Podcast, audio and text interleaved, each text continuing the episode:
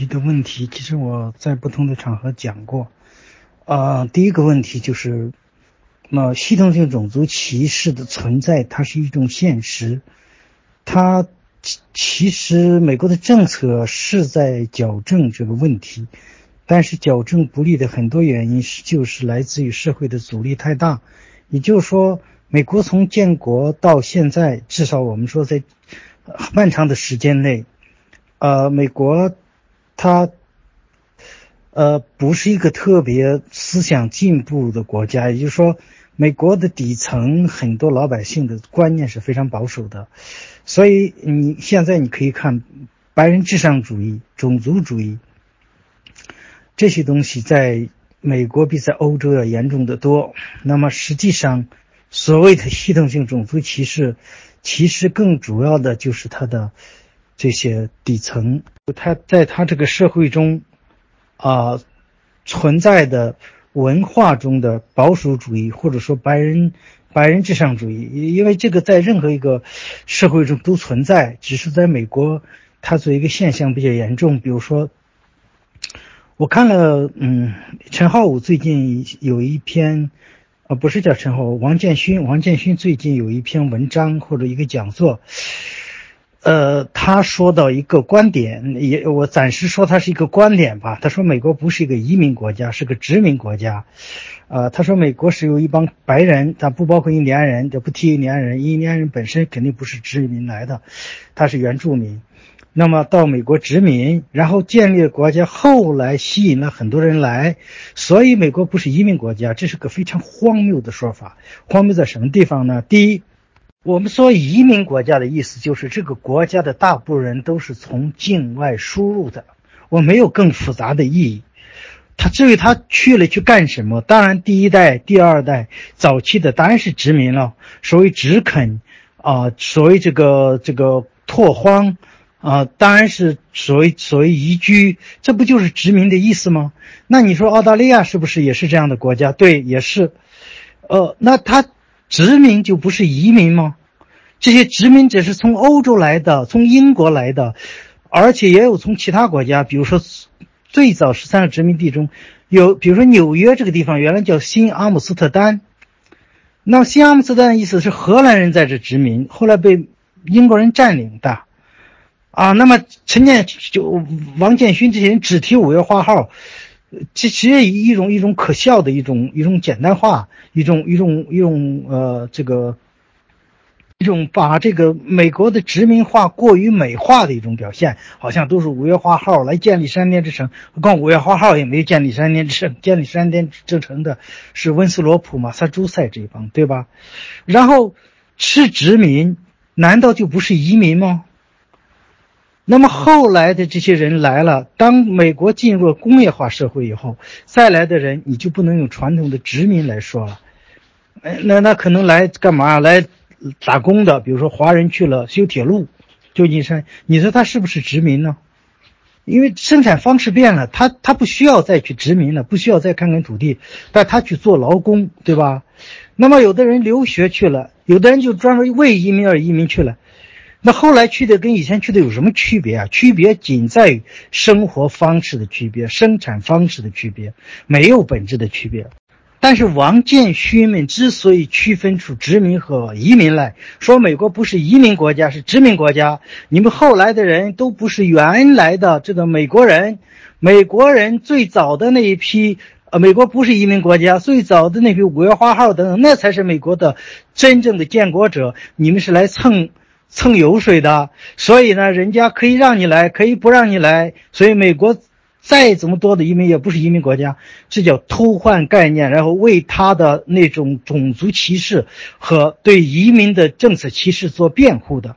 所以这些堕落的保守主义者是打着保守主义旗号，在这里贩卖种族主义和白人至上主义。所以这个在美国的文化上是非常清楚的。白人至上主义和早先的移民对后来移民的歧视，我在很多情况下都说过。在呃十九世纪初，呃呃曾经出出过一个叫“不可言说党”。不可言说党的意思呢，就这些人秘密开会。那问他开的会什么？说不可言说，不告诉你。这个党是干嘛的？这个党是排挤移民的，排挤那些天主教徒、那些爱尔兰人、西班牙人、那些后来移民的那些，呃，爱尔兰的大饥荒导致的移民潮啊，西班牙等等这些国家，由于这些啊饥荒战乱导致的移民潮，所以在美国历史上，这种老移民排挤新移民，老移民认为美国是他们建立的，你们新来的就是来。赚便宜的，啊，在抢资源的，啊，特别是排华，排华其实最重要的就是这些华工抢占了底层白人劳工的机会，或者降低他们的工资。所以呢，在美国它是有很严重的这种，呃，也可以说种族歧视。首先是白人对黑人的歧视，我曾经谈过美国的第。呃，十三、十四、十五修正案是历时一百年没有在南方得到贯彻执行，执行贯彻的是吉姆克劳法，就是对黑人的限制和歧视。那么这个深深的印在了美国南方白人的心目中，他认为他跟黑人就是高人一等，黑人如果跟我平起平坐，就是对我的一种侮辱。哦，其实北方也是一样，北方大多数白人也是这种心态。因为我在很多讲座提到，北方的这个，呃，废奴主义者有两两部分人，一部分是主张反对呃种族歧视的，一部分是因为种族歧视才要废奴的，我就不具体讲了。那么有人说这个跟独立宣言是矛盾呢？是的，矛盾，肯定矛盾。为什么矛盾呢？两个呃两个说明，一个是在独立宣言那个起草的时候，哦。杰弗逊用了大量的篇幅写入了废除奴隶制的一一个章节。那么在大陆第一届大陆会议上，呃，在第二届呃，就是就大陆会议上第第二届大应该是第二届大陆会议就被这个否决了。所以杰弗逊是耿耿于怀。那么在当时的开国先贤，杰弗逊，嗯，这个呃，这个当时最比较比较有影响的富兰克林。啊，这些人包括亚当斯，这些人都是反对奴隶制，主张这个，啊，主张人人平等的。这个从他理念上是没有问题的。但是，如果是这个废除奴隶制写入独立宣言的话，啊，那么可能美国的独立战争就很难取胜。至少南方的很多州，特别下南方的州就不参与了，比如南卡罗来纳，啊，这个佐治亚这些州，这些奴隶制为主的。呃，以奴隶制的生活方式为主的州就不会参与。啊，他们一开始的时候并不是主张奴隶制是合法的。啊，这个注意有一个时间段，就在最早独立战争到美国制宪这段时间，美国不管南方和北方的政治家还是认为奴隶制是违反违反人权的，这是他们的基本理念。那么当时英国。打击这个殖民地，就是对他提出这个啊道义上的指责，也是指责他的奴隶制。虽然当时在整个殖民地范围内，呃，英英联邦英国并没有废除奴隶制啊，他是到一八二零年左右才废除的，就是由啊那个 呃小威廉皮特。啊，那个非常年轻的首相啊，提议主持废除的奴隶制，但是在独立战争时间，英国的本土已经废除了奴隶制，所以他就要指责殖民地奴隶制是违反人性的，这是他一个道义制高点啊。那么当时的开国先贤是不认为奴隶制是合理的，但是当时的开国先贤也不认为白人和黑人是平等的，因为从他们的理念，特别杰弗逊这些人，他们认为。啊，白人肯定比黑人更，啊，智商更高，呃，所以呢，就更那个，好，到至少不认为平等啊。这个矛盾，当时呃，开国先贤是开国先贤是以带嗯羞愧的心情来对待的，因为他们只是说啊，不去公开谈这个事情，因为这个事情对他们来说。绝对不是个值得炫耀的事情。就是你的宪法，你的独立宣言中写了以下真理不言而喻：人人人生而平等，啊，这个造物主给予大家的这个权利是一样的。但是反过来，你在国内又实行奴隶制，这个在邦联条约和联邦宪法的制定过程中多次引起争议。啊，这个是个焦点，但是呢，大家都回避了，因为 这个问题无法解决。如果要一次性解决这个问题，南方这些州必然要脱离联邦。所以，联邦宪法在制定了一个规则，就是一八一二年之前，呃，联邦政府不得限制奴隶贸易。当然，一八一二年之后，呃，因为二十年嘛，对吧？一八一二年之后呢，也没有必要限制了，因为奴隶已经绰绰有余了，北方的奴隶卖给南方已经足够了，所以他们也就结束了奴隶贸易。呃但是奴隶制一直没有解决，包括一直到南北战争的时候，林肯，啊，在对待战后如何对待黑人的问题上，也没有也说不出一个啊很明确的政策策略来，所以后来才有了一个协会，叫做啊原名我忘了，就是由麦迪逊、亨利·克莱等这些人发起的，也包括是马歇尔这些人发起的，就是呃这个将。黑人啊，重新移民到非洲，建立殖民地，啊，就利比里亚就是一个典型。然后移植美国的啊制度，嗯，但是这个方案也是不成功的。当然，美国也有北方也有坚决的废奴主义者、坚决的种族平等主义者，啊，来支持奴隶反族种族隔离的，但这个不是主流的声音。所以，美国直到。南北战争虽然废除奴隶制，但是种族歧视依然是白人的一个主要的文化，呃思潮。那么经过了一百年，南方并没有改进，反而是更加理直气壮。也就是说，美国的文化在黑人和白人这个问题上，它不是进步了，比起独立战争时期，比起独立宣言和制宪会议来，它是倒退了。那么当独立宣言的时候，或者美国制宪会的时候，没有人公开。支持奴隶制，但是到了，呃，嗯，美国联邦政府成立以后，哦，在一次讨论西部土地的会议上，有两个贵格会教徒冲进去要求废除奴隶制。这时候，南方的议员，就是南卡罗来纳的一个叫杰克逊的议员，就拿着圣经来为奴隶制辩护，就开始为奴隶制正当化。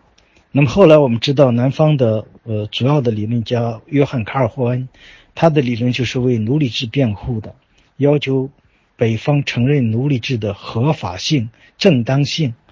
呃，这是一种这种思潮，远远是一种保守主义的退步的思潮，比起独立战争和制宪时期来，是一种落伍的、退后的一种倒退的保守主义思潮。所以，嗯。美国的独立宣言和它的实际是矛盾的，这个开国先生非常清楚。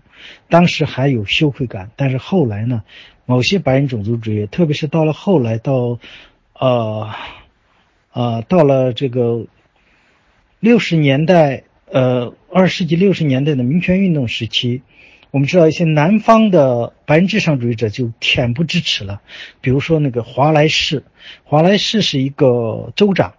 他直接堵着校门不让学黑人学生入学，那么肯尼迪就，嗯，动用国民警卫队，有总统可以将一个州的国民警卫队或者联邦国民警卫队置于自己的控制之下，然后命令他驱逐。那么华莱士没办法，华莱士提提出口口号是：今天隔离，明天隔离，永远隔离。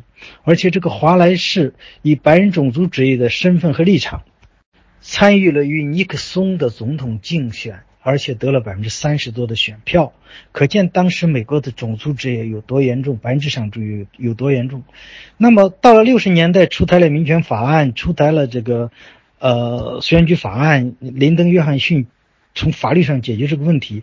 但是到了尼克松时代，慢慢的这些政策就没有得到贯彻执行。也就是说，实际上作为一个是文化上的事实存在的白人至上主义，呃，或者叫黑歧视黑人。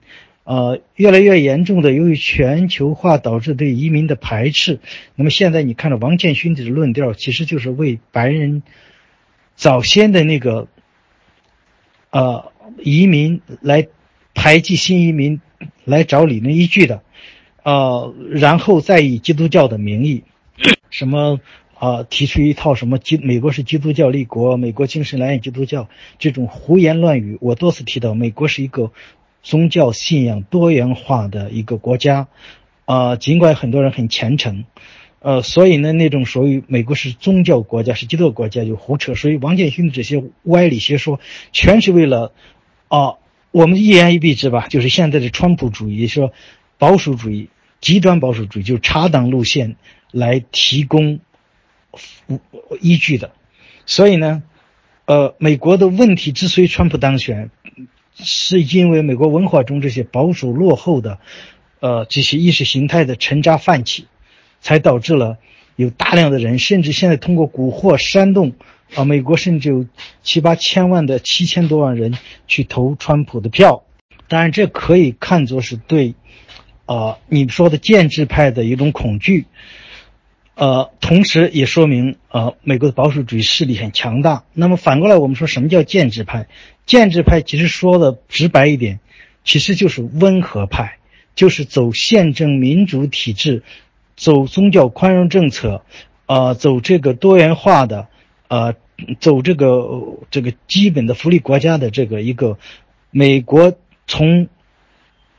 罗斯福新政以来，这个传统的这个体制，所以建制派不是问题，反建制派才是问题。美国的这个大量的反建制派才是现在沉渣泛起的一个原因。呃，所以呢，不能说美国有七千万人，呃，投川普的票抵制建制派，就是建制派有问题。恰恰说明美国其实有大量的人。是要回到白人种族至上主义，回到反移民，呃，回到那个宗教极端主义，呃，这个问题，美国的问题复杂难，难在不是少部分人，呃，这个的问题是好多人的问题，是一大批人的问题，所以我们说美国这个国家是不是病了呢？不是，它是一开始就有病，啊，任何一个国家都有病，只是说病症没有。呃，原来被有效的进行了治理或者抑制，但现在由于全球化由于问题的暴露，那么使得这种反建制、反进步力量越来越强大。当然，这次这一次，啊，这个川普的落选说明美国的主流，啊，以微弱的多数战胜了美国的这个保守主义势力。这保守主义势力主要的几个方面，一个是强调白人至上主义，一个是反移民，一个是反福利，一个是呃这个宗教极端化，反对世俗化，这些势力，呃暂时被压制了。但是这个社会，啊有一大部分人。至少现在看来还不是小很小的一个数数量，是是非常这个，呃，持有这种落后思想的。所以我认为美国的问题不是建制派的问题，而恰恰是反建制派、反建制派的走向极端的问题。当然，建制派有没有问题？当然有问题。他在一些问题上没有没有政策和措施，没有呃去纠正一些问题。比如说，当你的建制派没有在两极分化的。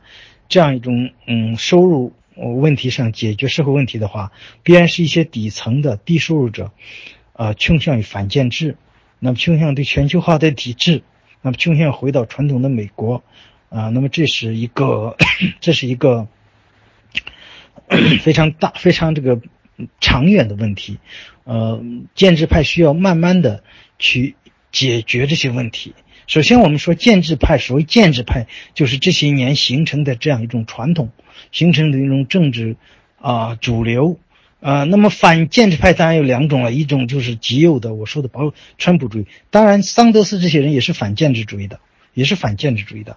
那么其实这里边就是怎么让建制派能走向这个更呃融合，就是既让。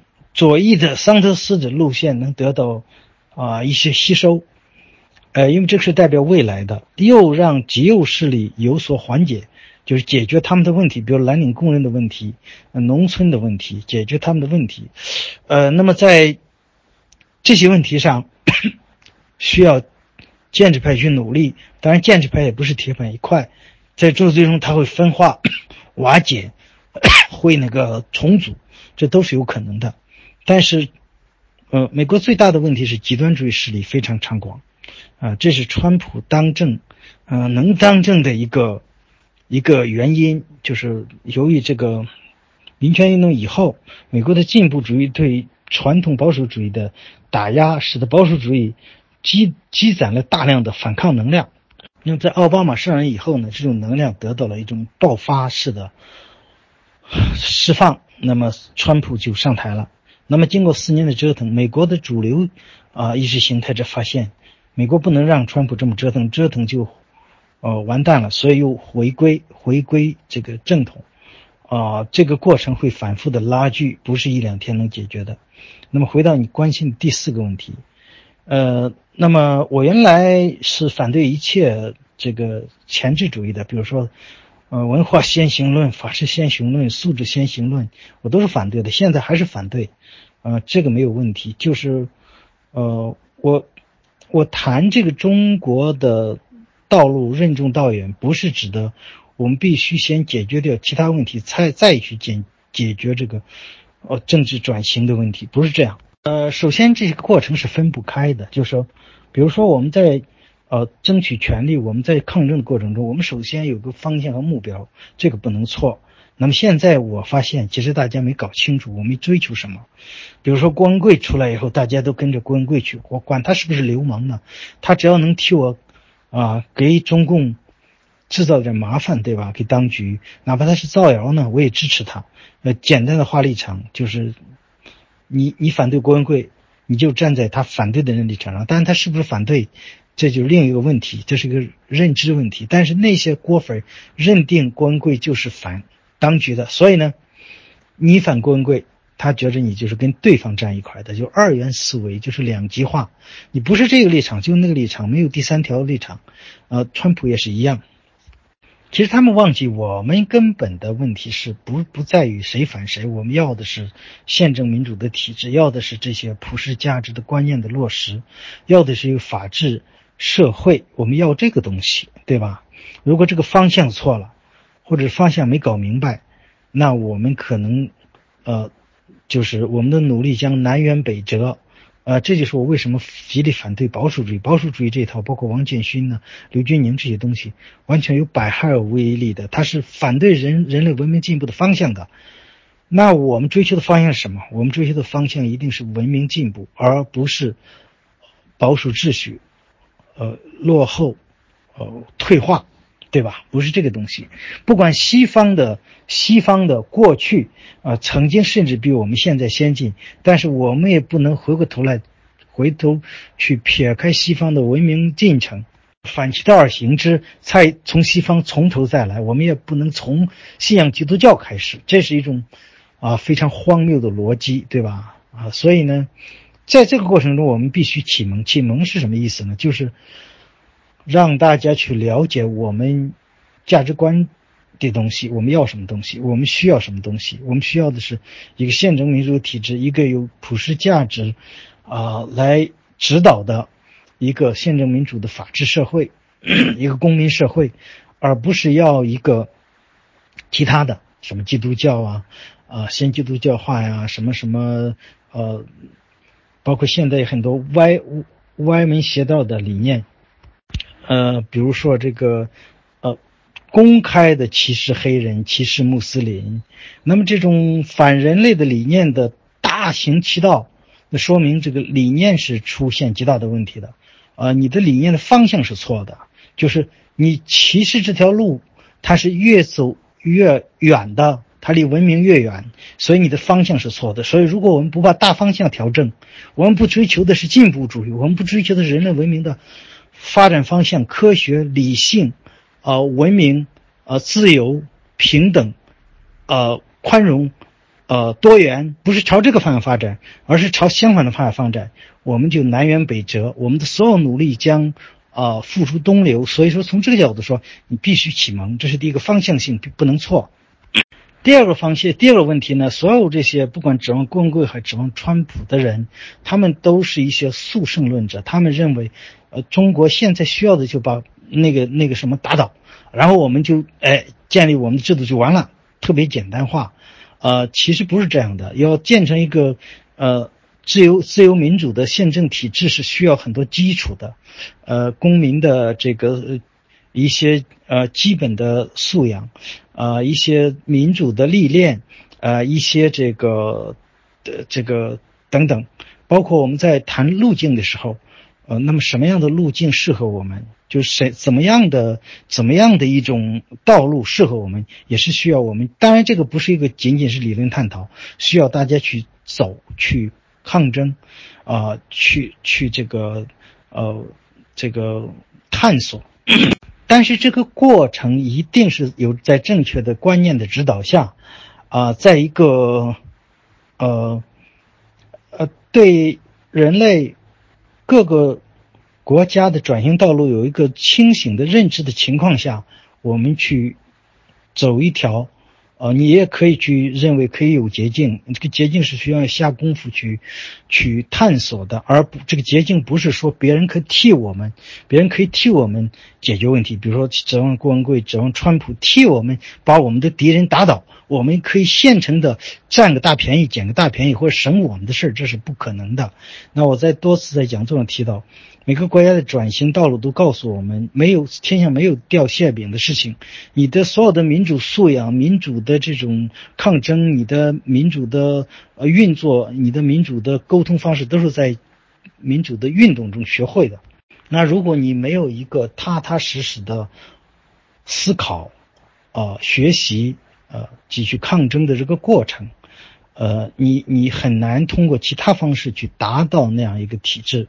我们比较一下苏苏联的改革和东欧的转型，你会发现，苏联的改革其实是一种改革失败导致的一种嗯迅速的转型。那民间的反抗力量没有形成一种反对派的阵营和联盟，就没有足以向当局叫板的力量。那么实际上，苏联的转型是由体制内投机的。呃，改革派所窃取了戈尔巴乔夫改革的成果，也就是叶利钦这帮人。当然，我们不能简单的去诟病叶利钦和戈尔巴乔夫谁更正义，但是，呃，他确实不是民间的反抗力量自己带来的一种胜利。到经过这么多年，那么俄罗斯又回到了威权体制。而威权体制回去，为什么回到威权？因为民间没有制约力量。当普京。慢慢的把俄罗斯导向一个威权国家的时候，民间是没有能力抗衡他的。呃，这个从两个方面，一个方面是民间的意识形态、民间的自由民主的理念没有建构起来；第二个，民间的组织没有建构起来，既没有理念又没有组织，怎么抗衡它？没法抗衡。那我发现东欧为什么转型成功？那么我们知道，波兰有几十年的。瓦文萨的团结工会的抗争，那么捷克的公民论坛等等这些机构，再加上当时苏联撤出以后，那么嗯，就是东欧的共产党本身也是反抗苏联帝国的，他的民族主义是指向俄罗斯、指向苏联的嘛，对吧？所以这个这个他他当局的力量也不够强大，而民间的力量由于这些年的反抗，他也形成了自己的力量，所以当能够。召开圆桌会议的时候，注意这个词儿哈，在俄罗斯、在苏联是没有圆桌会议这个概念的，就是由官方主导的改革或者改良或者转型，而东欧是通过开圆桌会议来达成的这个转型，所以这是很大一个区别。也就是说，为什么说我我说的启蒙？启蒙包括两个方面，一个是自由民主理念的或者价值观的建构，一个是。民间反抗力量的培养，这个反抗力量一定是啊，在正确价值观指导。当然，这个价值观是通过反复的对创、反复的呃重组，但是一定是它的主流主力一定是具备普世价值观的，呃，要建构一个宪政民主体制的，而不是为了投机、为了抢夺权力而去啊运作。那么，当一些正直的，我可以用这个词吧。正直的，为这个民族的前途着想的一批人，啊，当然我们不不是从个人的私德上去谈，啊，这些人可能也有私心，但是总的来说，他的整个的价值导向没有偏离这个方向，而不是一个一个的小野心家，每个人都想在里边啊捞取最大的资本，不是这样。那么，当这些人在一个正确价值观的指导下，通过抗争，通过运动。通过这样一种对抗，终于可以坐下来跟对方谈判的时候，啊，我们的转型基本上就有希望了。当没有出现这种征兆之前，所有的人应该做的就铺垫的工作，就是不管从理念上，还是从这个个人的权利争取，还是这个集体的局部集体的权利抗争上去做一些事情。两方面还是两方面，一个理念的建构，一个是组织的建构。呃，当这种理念和反对派阵营都具备了一定规模以后，那么你就会看到啊曙光。所以我经常提的是，我们好多人有一种错误的理念，以为我先把墙推倒再说，这是一种极其不负责任的态度。其实，如果你推墙不是着眼于建设。不是着眼于建一个宪政民主的体制，你的推墙很可能就是，呃，造成社会动荡和造成社会成本，呃，这个的一个不负责任的行为。所以我提历来提倡建设和推墙是一个过程。当你把它当做一个过程，你就发现是这个道路还很漫长。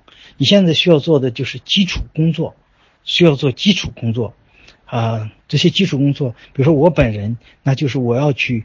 呃，做一些理论研究，去搞清楚西方人是怎么走过来的。就同时呢，我有义务，呃，当我自己认为我搞的方向基本清楚以后，我就有义务去反驳或者抵制那种错误的言论，比如说刘军宁啊、王建勋呢这些所谓的保守主义者，那么对中国民间思想的一种错误引导。所以呢，这就是我要做的基础工作。那每个人可以去做自己的工作，呃，那么大量的人也可以去做一些另外的，我不便明说的，比如说去去建立一些联合呀，建立一些，啊，当然很多人因为这个进去了，这个话太敏感，对吧？嗯，总之你要做基础工作。那么什么是基础工作？啊，每个人要思考自己能做什么，然后呢，总之一个宪政民主体制所必要的一些基础的东西，呃，要素你要。具备，所以总结一句，就是我提的所谓的，呃，启蒙或者道路漫长，是指的我反对我反对一切先行，比如说文化先行，呃，素质先行，法治先行，所有的这些因素，文化因素、法治因素，啊，人的理性和合理性的能力，呃，公民的这种合作，呃，这个习惯等等，都是需要你实际的去推动民主的运动。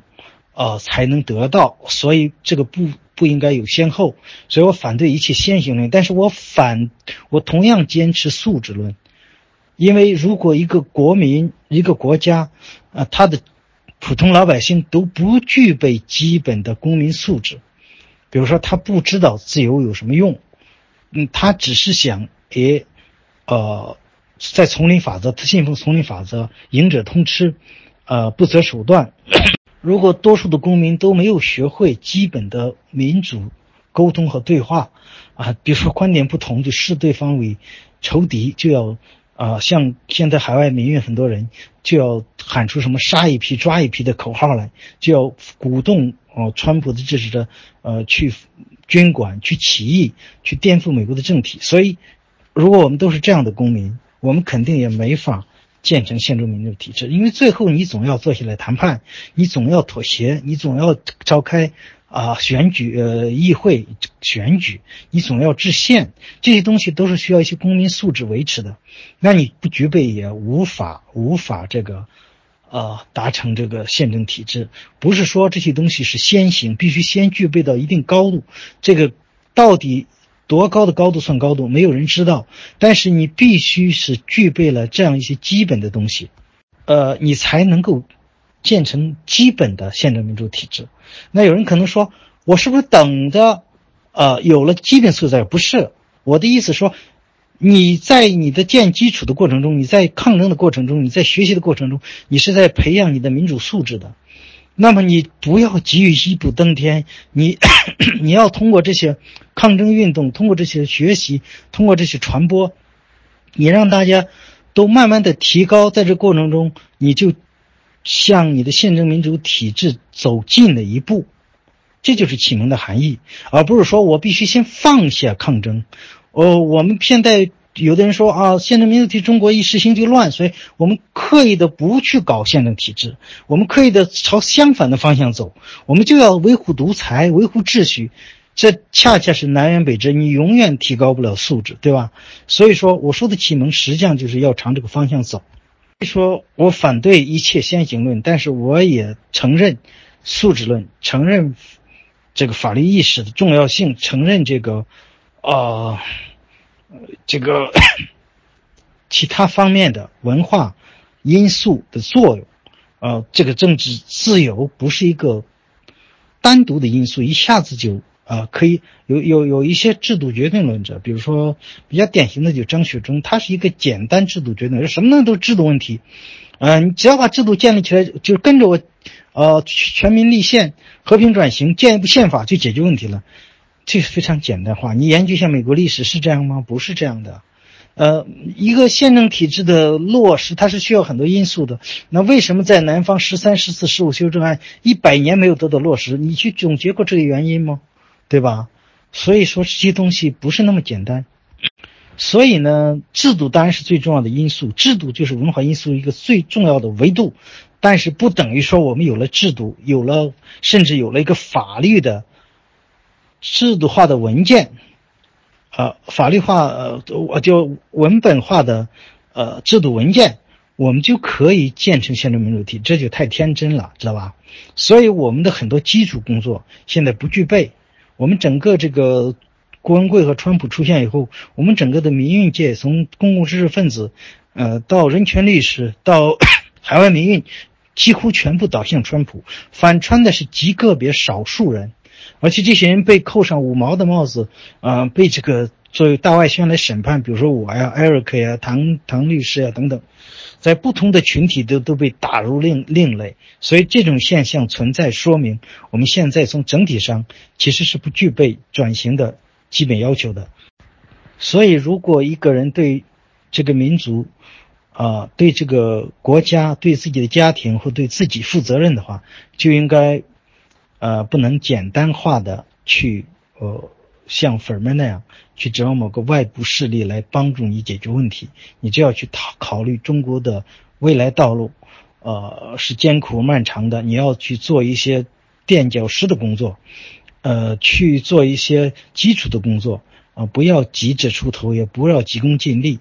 呃，我们这一代人做不完的事情，下一代人在做。呃，我们如果从辛亥革命时期，从晚清，我们有这样一种，啊，比较踏实的想法的话，我们不至于走，啊，那么长的弯路，不至于付出那么多血的代价，最后还回归原点。所以呢，这就是我讲的所谓的启蒙的概念。呃，就如启蒙分两个方面，一个是踏踏实实的做学问，踏踏实研究普世价值观，踏踏研究西方的道路。啊，那么最后中国的道路是什么样？我们要去做出。非常认真的思考。第二，敢于去抗争，敢于去追求自己的权利，敢于去向当局说不。啊，只有这两条路，呃，走下去，那么这个两条路本身都是启蒙的一种啊方式。呃，所以呢，我的所谓的启蒙不是说停下来，我们的反抗运动停下来，呃，去等待大家素质高了才才去搞，不是这样的，而恰恰是。通过反抗的行为，但是你的反抗一定是在一个正确的价值理念的指导下进行的，而不是在一种错误的方向。我发现现在我们是在这种错误的方向上去努力，所以说呢，这就是非常可怕的一件事情。这么说吧，就是你的第一个问题就是，呃，美国存在种族问题，存在对移民的排斥，存在各种问题，但是这是不是就是一个简单的经济问题？呃，最重要的因素可能是诱因是经济问题，因为两极分化，美国是一个两极分化比其他这个西方国家、资本主义国家、福利国家更严重的国家，这一点非常清楚，对吧？因为美国文化中，在早期罗斯福新之前所实行的就是那种放任自由主义，那么在美国最受欢迎的就是斯宾塞的啊，斯宾塞的思想，而在欧洲是不受不受这个推崇的。所以呢，从这个点说，美国是一个自由放任的国家。尽管经过了罗斯福新政的这样一个方向调整，但是它大体上还，呃，不管从福利 还是制度建构上，还是这个呃平等化都落后于欧洲，这是一个呃现实。呃，当里根实行了呃这个这个呃新政策以后，这个新的这个经济政策以后呢，呃这种两极分化加大了，特别全球化以后，使得美国本土的制造业的衰落，使得很多原来还过得下去的蓝领白人。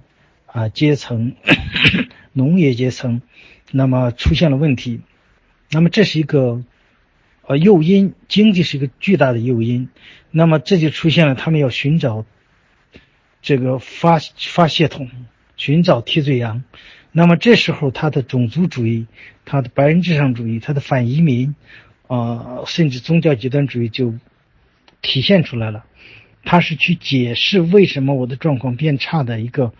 呃，很重要的一些理由，所以呃，不管是亨廷顿还是其他人讲的这些东西，它实际上代表了西方的一种呃传统传统的一种文化。这种文化呢，就是认为他的这种优越感，白人的优越感，让他呃这个去去把一些经济问题转化成一些文化、种族问题啊。宗教问题啊，变成一种我们的文化被破坏掉的一种担忧，这是可能的。但是对一个理想智慧的啊描述，其实呃不用去谈什么呃这个基辛格，因为他主要是谈国际秩序的、国际外交的。呃，你可以去读弗弗朗西斯福山的书，呃，一个好的秩序应该包括一些呃主要三个因素。一个是有民主，一个是有法治，一个是，呃，这个有国家治理能力，这三个要素才能使一个秩序良好的社会运转下去，啊，这是一个关键的问题。另外，谈到这个中国的文化，你谈的太多，我就我就不知道，我就不太想去谈这个问题，因为你谈儒家就是搞人文建构的，这个话呢是有误导的。其实儒家不过是一个治理工具而已。很难谈人文两个字，它的人文色彩并不强。你提到的什么呃推己及人呐，己所不欲，勿施于人，其实它是一种文明的，呃轴心时代一个共同的啊规则，就是所谓的黄金规则。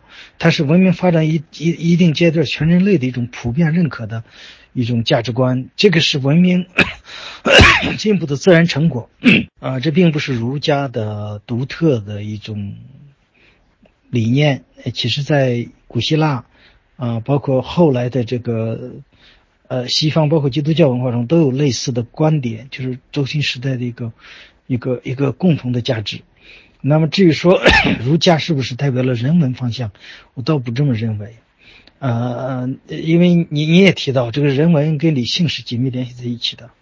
啊，其实，在古代中国。特别儒家文化中，个体的这种分量是非常小的，个人的个人的这个呃因素非常，大家呃一谈就是什么天下呀，这个这个这个这些东西，所以很难说它是人文关怀。嗯，呃，中国的文化我是这样讲，就是我从来不认为，啊，对中国的文化需要去发扬什么，需要去抑制什么，没有必要，因为。你像西方文化是怎么发展来的？西方文化是，呃，除了中华文化以外，像这个，呃，中亚的文明，像埃及的文明，呃，那么像克里特呃文明、迈锡尼文明，最后，啊，到后来都变成了希腊文明。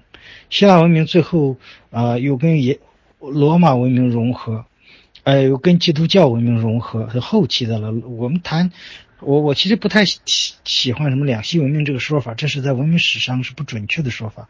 就基督教文明是后来罗马帝国以后的一种文明，呃，你也可是可以说它是后来之上的一一一种一种一种文明。那么发展到中世纪的这种反压力，导致了呃科学的反弹，就呃文艺复兴运动的反弹，呃宗教改革的因素，以及后来的启蒙运动、科学革命。呃，一路都是自然发展过来的，就是人类的这个文明，它是，它是一种，呃，靠这种自然选择一步一步走过来的。那么，当中华文明变成一种封闭的文明的时候，它缺乏一种进步因素，它只是一种啊呃保留了这个这个一些啊治理手段而已。所以，你很难说它是代表了人文方向，很难这么说。这个说法我是不同意的。第二个呢，没有必要。刻意的去 提倡什么儒家的东西，呃，因为你你也讲了什么，我我们不存在说说彻底否定谁，就是说从我是从这个清末，呃，到我我就说的文革吧，那你说是进步还是倒退了？那你说我们是进步还是倒退了？不用去说那么多，其结果社会状况就摆在那里，对吧？没有必要说我们不要去否定进步，其实没啥进步。实质上有什么进步呢？对吧？当，人的思想、人的观念是在变化，有很多人个体已经摆脱了以前的那种封建束缚，这是可以理、可以可以非常清楚的。但作为社会来说，它进步了吗？我们走，我们法国经过了八十到一百年的这种腥风血雨，最后走向了第五共和国、第三共和国，已经是比较，呃，相对成熟的宪政民主体制了。那么，中华帝国从清末到文革。我们是进步了还是倒退了？我们的这个体制有什么变化？我们的文化有什么进展？我们的社会有什么进步吗？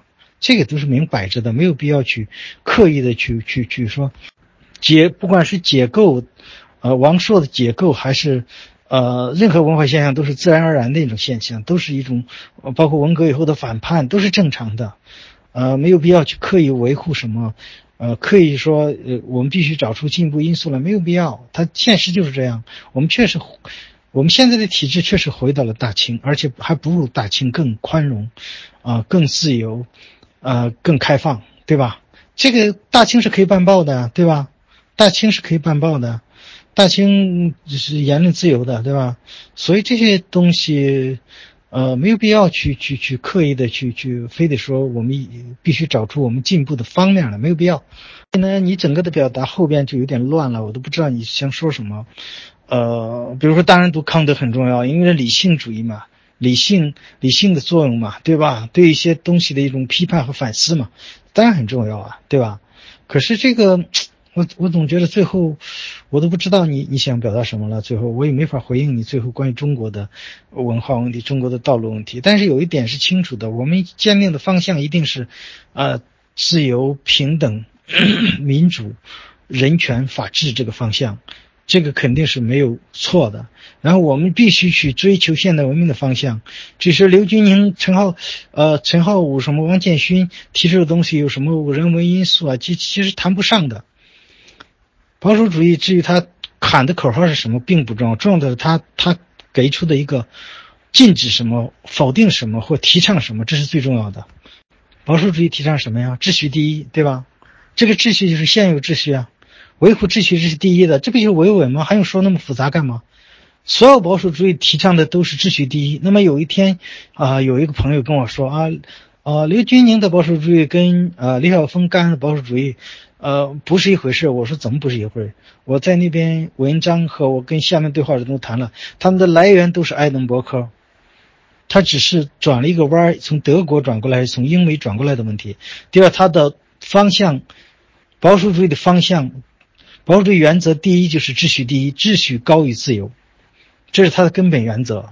这个有问题吗？第二，保守主义是反对进步主义的，所以保守主义提倡不平等。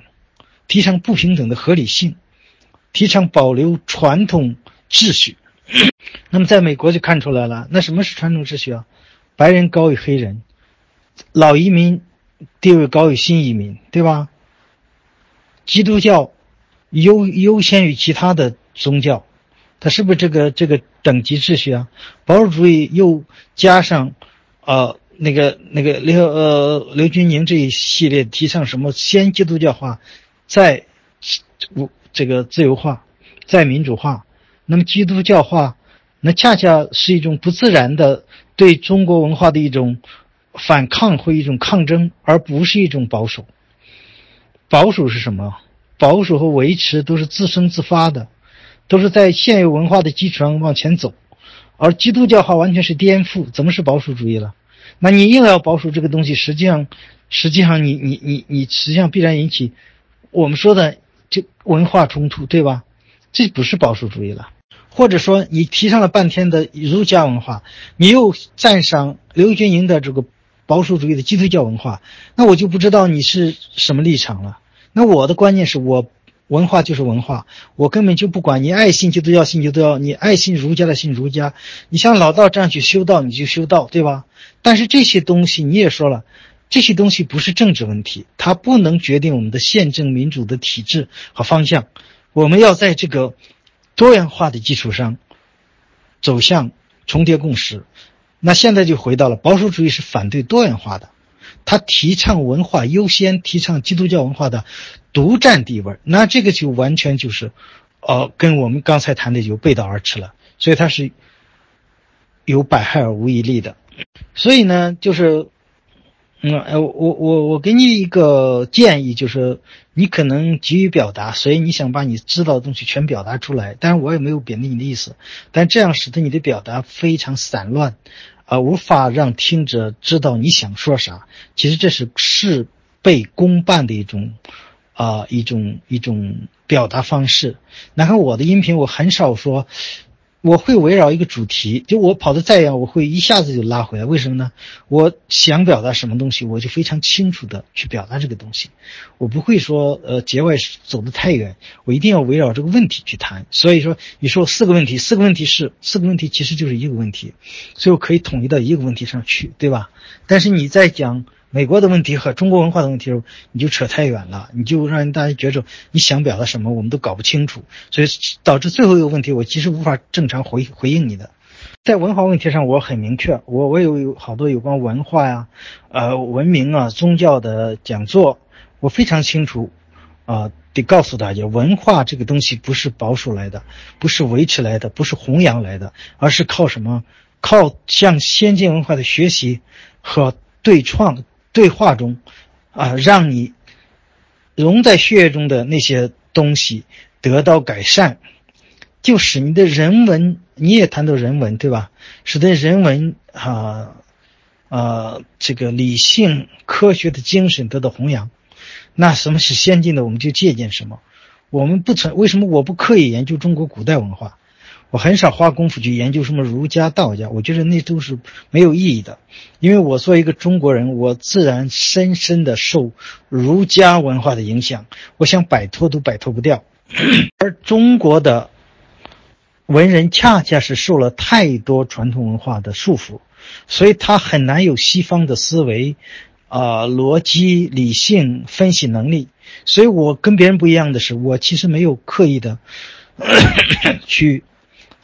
呃，觉得我是中国人，我就必须懂我老祖东西，我没有必要。我觉得什么东西好的，我就去研究什么东西。所以呢，在这样一种思考的过程中，我没有任何的束缚，我也没有任何的羁绊。所以呢，我自身的文化因素，我作为中国人身上的儒家或者道家或者佛家的那些影响，自然就跟其他的文化因素碰撞、碰撞，或者说，呃，交流，然后最后可能形成一种。呃，形成一种呃，这个消化。所以，优秀的文化不是保守来的，也不是弘扬来的，而是通过呃交流融合，通过碰撞，通过这个对话而走向先进文明的。其实，中国人需要的是向最先进的文明学习，找到人类发展的呃方向。所以，肯定呃，我不会承认什么。呃，这个这种文化的这个单一单一的这个作用。另外，你谈到什么美国这个系统性种族歧视，可能是经济原因呢？比如说房产税。这个房产税它其实是一个不是一个首要的原因。就美国的种族隔离的居住的种族隔离，它是一个系统性的隔离，不是说因为黑人买不起富人区的房子才不跟白人富人住在一起，不是这样的。你看，美国很多宪法的判例，实际上是美国的黑人的富裕阶层、中产阶级要到白人区买房子，会受到攻击、受到袭击，呃，其中非常著名的一个案例就是有一个美国的中产阶级买了一个白人区的房子，导致了一帮白人拿着枪去攻击，那么他在家里向外射击，打死了一个被白人，啊，被判有罪的案例。所以，美国的问题不是仅仅是经济问题，这是一个错误的理解。恰恰是美国存在着系统性的种族隔离、种种族歧视，才导致了，呃，黑人这些居住区的贫困化，而这种贫困化又强化了黑人的这种贫困，因为，你你本身是你本身是交不上房产税的，你就得不到好的教育，呃。当然，为什么黑人聚居区，呃，一直发展不起来？有很多原因，这些原因不仅仅是经济问题。比如说，金融集团在贷款的时候，它就有歧视；在设置金融网点的时候，它就有歧视。这个大家都知道，所谓的画红线制度等等。所以，这个系统性种族歧视不等于制度性种族歧视，甚至制度性种族歧视也不是说简单的法律、法律的政治法律文件。而是在一些市场规则、交易规则、一些行为惯例中从处处体现出来的，所以才有了这个结果。所以，经济的不平等当然是一个重要的诱因，但是如果没有本身的种族歧视，没有本身的白人至上主义，它也不会发展到极化。当然，美国的从啊上世纪初啊到本世纪初，它有一个现象就是极化现象，一个是经济上的极化。第二是宗教的极化，宗教的极化呢，就是在上世纪初，出现一种自由宗教主义、自由基督教，呃，理念深入人心，那么导致了反对这个新正统主义、新传统主义，也就是基要主义和福音派的兴起。所以，不光是种族主义，还包括宗教信仰的极化，也是非常严重的。啊，这是。导致了美国文化的两极撕裂的一个原因，所以总体上是复杂的。那么你现在就出现一个矛盾，你在谈问题的初期，你谈的其实是一个经济决定论的，但是后边呢，哦哦，在开始你谈的是反对决定论的，包括制度决定论呢，经济决定你都是反对的。但谈着谈着，你又走向了经济决定论，但最后又变成了文化人文人文这个，就是你有点混乱，就是自己没理清楚你自己的思路，就是说。首先，美国的问题不仅仅是经济问题，不是经济决定的问题。美国问题很复杂，包括种族问题，包括宗教问题，包括移民问题，这都是困扰美国长期无法解决的根本的问题。而这些问题没有得到根本的解决，导致了当出现极度的两极分化或者全球化导致的经济的这个两极分化以后，这些问题都充分暴露出来了。你很难很难说哪个是。呃，诱因哪个是结果很难，哪个是主要的，哪个是次要的，它是交互作用的，这是一个，呃，分析美国的思路，啊，不是一个简单经济决定论，也不是一个简单的制度决定论。第二个，中国的问题也是一样，中国问题也是极其复杂的，啊，这也不能简单的，因为后边你谈中国问题，其实我是没谈明白你想说啥的，所以说我我就几乎没法回答你的问题，呃，又说不要去否定了进步呀，又说这个。总之，你提的很乱，呃，所以呢，我建议你谈清楚一个问题，再谈另一个问题。当你没有想清楚的时候，先不要谈，想清楚再谈。这样的话，别人会听得明白。而且你在很多价值观上也非常混乱，就是。你既提倡普世价值，又说哎，保守主义是也是要解决人文问题的，或者保守主义也是要解决中国这个啊，总之，而且你提一个错误概念，说哈耶克去纠正罗尔斯，哈耶克从来没有去纠正过罗尔斯，哈耶克的主要思想是针对当时的社会主义思潮啊进行的，因为哈耶克早于罗尔斯。当罗尔斯的正义论和后期的著作出来以后，哈耶克基本上已经退出了政治哲学领域，所以他的很多观念、很多著作，后期的著作基本上认可罗尔斯的，啊，他其实没跟罗尔斯没有什么很本质的区别。当然，任何两个政治学家角度不会完全一样，所以这是需要呃你去精读罗尔斯或者精读哈耶克，呃，他俩并没有说。哈耶克去批罗尔斯，其实罗尔斯也没有去批哈耶克，因为他不需要，他只需要建构他的理论体系就行。所以呢，嗯，我觉得你还是没有理得很清楚思路。呃，你想表达的东西很多，你有很多想法，有很多想法是有价值的，但是你没有想清楚。你没有把中间的矛盾和中间的冲突，啊，这个解决。然后呢，你谈的问题，在我看来就是有有些很矛盾的地方，呃，所以呢，你又坚持普世价值观，啊，又强调进步，又对呃保守主义又又，呃，我可以用一个词吧，叫含情脉脉，或者说又又呃有有点兼收并蓄，所以呢，其实是没想清楚的，很多东西没想清楚，还是。还是要想清楚再再去讨论，因为这样的话才能说清楚。有时候非要去跟自己较劲，就是我必须去批判到什么才能见识什么。比如说中国人没有平等观念，那你就提倡平等观念呢，对吧？你就不要管你的文化中有什么没什么，这个没有意义的。你就提倡平等，提倡自由。中国人文化中也没有自由啊，对吧？那就提倡吧。那其实是没有必要理会中国文化的。平等这个观念，它不是一个，不是一个多么高高在上的，怎么就没有平等观念呢？比如陈胜吴广都有平等观念，啊，这个，呃，王侯将相宁有种乎？啊，那它不是一种天然平等的要求吗？这是人类一种天性，所以说自然，这是一种人的自然权利，所以就不存在说中国或者没有。必须先把这种中国文化批倒，才能建构政治文明，不是这样的，不是这样一个过程。中国文化基因中的某些东西阻碍自由平等观念的建构，那就不要提倡什么中国文化。你前面又提倡说儒家的某些观念在那个时代是高峰、是先进的，那又反过来说要要发扬这种人文传统，同时又说要批倒儒家的这个传统，因为它阻碍中国文化基因中的。自由平等观念的建构其实是矛盾的，文化是没有必要非要去批倒的，你不理他就完了嘛。我们现在就这，希腊人也没有说我先批倒，啊，这个希腊的文化，我再去接受后来的希腊化，或者罗马人也不是说我把希腊批倒了，我罗马才能建构，不是这样的，啊，所以整个这个文化的演进过程，它是一种。自由竞争的过程是一种淘汰优胜劣汰的过程，是一种进化的过程，所以没有必要铲除什么、打倒什么、再去建构什么，不是这样一个人为的过程。其实文化是一种吸收、接受先进文化。比如说，我当我认识到平等的重要性以后，我会强调平等的重要性。那某些人可能他觉得平等是不自然的，自然界不存在平等，他强调实然的那种不平等。那么他其实是一种错误的观念。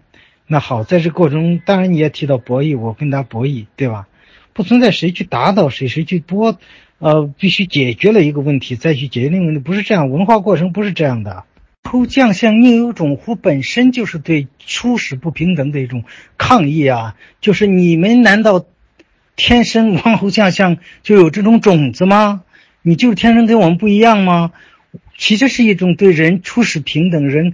平等的一种一种呼唤呢？怎么就这个这个不要谈什么人格不人格？其实这就是这就是一种人格上的要平等要求啊，是跟万类敬双天没有没有完适者生存是没有完全是相反的。你理解错了。如果是认为神守广认为适者生存啊，万物竞争。呃，这个这个法则承认，他就不会发出“王侯将相宁有种乎”这种这种反问的。这种反问恰恰是否定了丛林法则的。这个基本的理解你搞错了，你知道吧？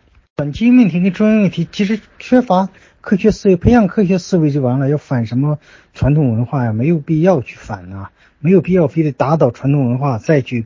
你缺乏的是科学素养，你去强化你的科学精神就可以了嘛，对吧？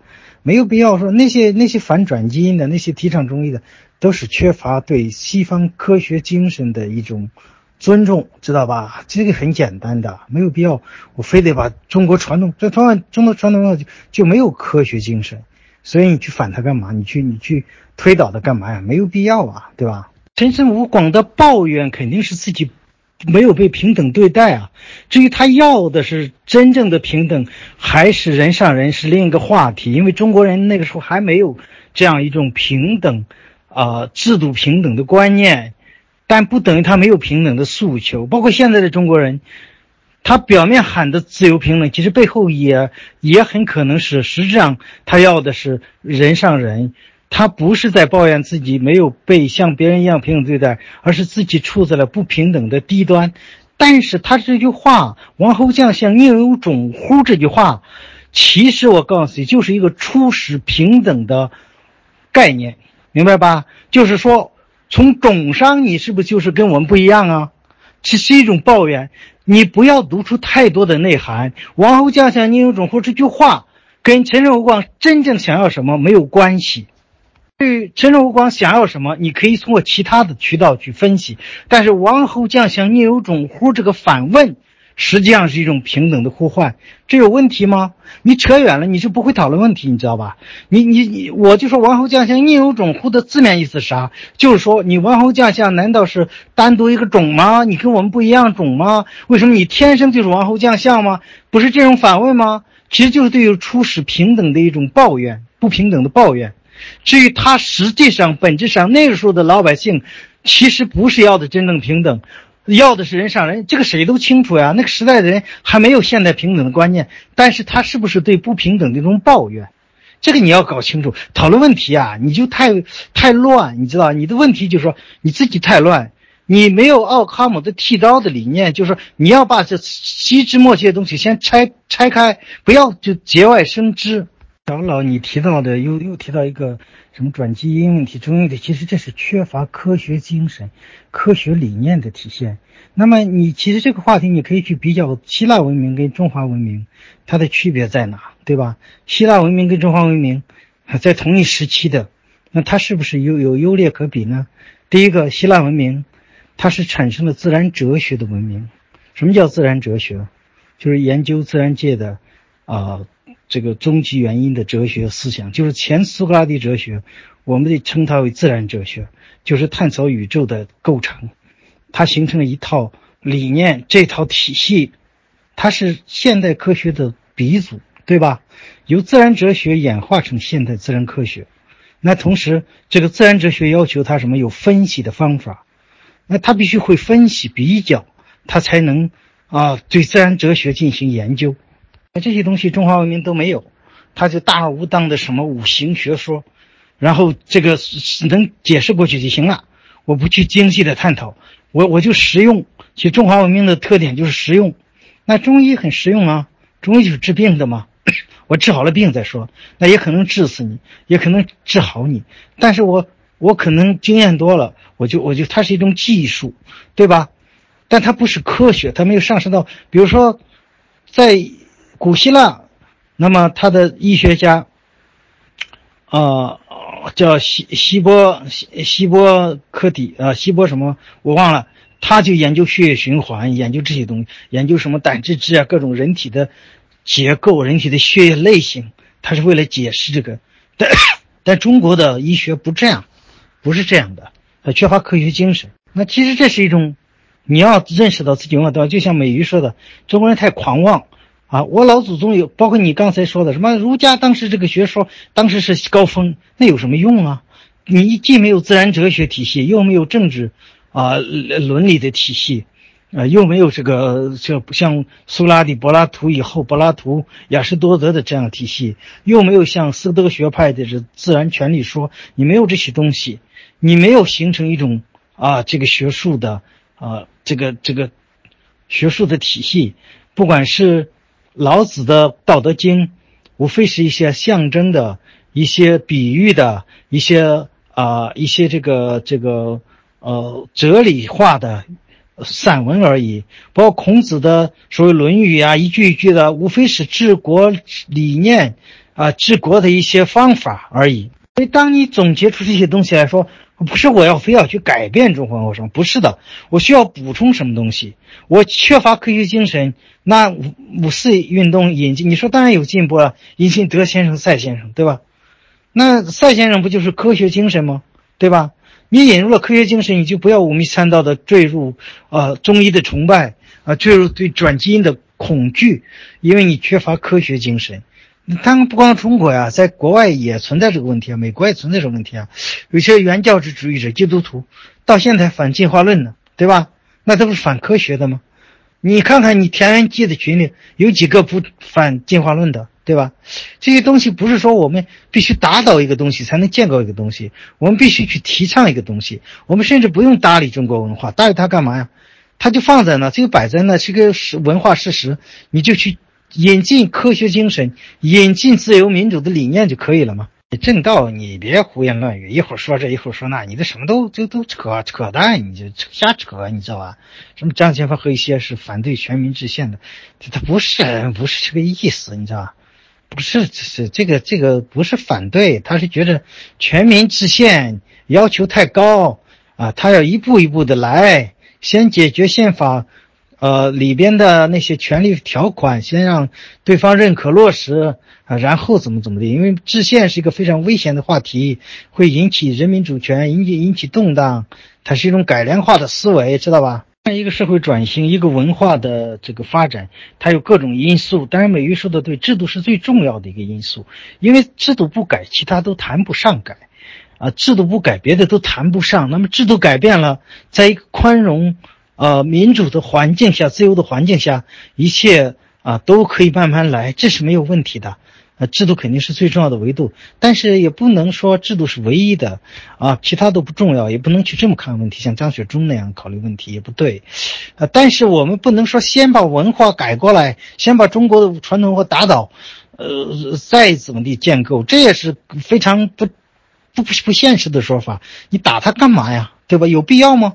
呃，我发现乔老你的谈问题有点就是乱。比如说，你说中国没有平等意识，这个太绝对了。中国人，中国人实际上他是有平等意识，但是这个平等意识是不是现代的平等观念不是价值的，他不一定知道吧？还没到，没发展到这个程度，他只是，呃，患不均，你知道吧？啊，他患不均，啊，这不是平等意识吗？对吧？患不均就是平等意识啊。呃，历来王侯将相宁有种乎？是不是这种平等？是一种对不平等的一种抱怨，是一种反叛。当然是平等意识啊。可是它是不是现代文明下的制度平等、机会平等、结果平等、初始平等，或者你说的人格平等？呃，是不是这个东西？不，不是这个东西啊，对吧？平等这个概念有个演化的过程，你不能一步要求中国古代的人有现代西方人的普世价值的平等意识，是不可能的。所以谈问题不要跳，不要跳，呃，当我说陈武光说你王侯将相宁有种乎的时候，我是说他是对一种不平等的抱怨。对王侯将相，难道你比我们跟我们完全不一样吗？你为什么就是生来就是这样的？我们生来就是做农民，做这个做做这个苦工，它是一种抱怨，对命运不公的抱怨，这是一种平等的呼唤。但你反过来问我，他要求的是什么什么平等吗？那我咋知道？这句话什么都体现不出来，所以，我我们谈问题不要跳跃的太多。当这个话体现的是什么意思，我们就分析它的意思。你跳的太多，你就其实是没有围绕问题来谈。所以今天晚上你整个的谈话，一会儿跳这，一会儿跳那个，呃，感觉你思维特别乱混乱。首先要搞清楚你要谈什么东西。中国人肯定存在对不平等的抱怨，所以平等对他是有吸引力的。但是我们要提倡什么样的平等？那就是普世价值的平等观。我们要告诉他什么平等才是真正的平等，对吧？你自己搞清楚什么平等是真正平等了吗？如果没搞清楚，就搞清楚，然后回来告诉别人，这是最根本要做的。不是说我们就去告诉大家，你们这个没有平等意识，你们完我们必须否定你这个文化，有必要吗？他没有，他缺乏，你就给他补就完了嘛，对吧？这就是对待文化的一种态度。呃，既不去弘扬什么，也。不需要去贬低什么，啊，任何一个民族，它的文化中都有一些落后的东西，也有先进的东西，这是不需要去重新梳理的。我历来对中国文化的态度就是忽略不计，忽略它，你就去追求先进文明的东西就完了。那么就是说，我们现在追求什么呢？我们就追求普世价值就完了。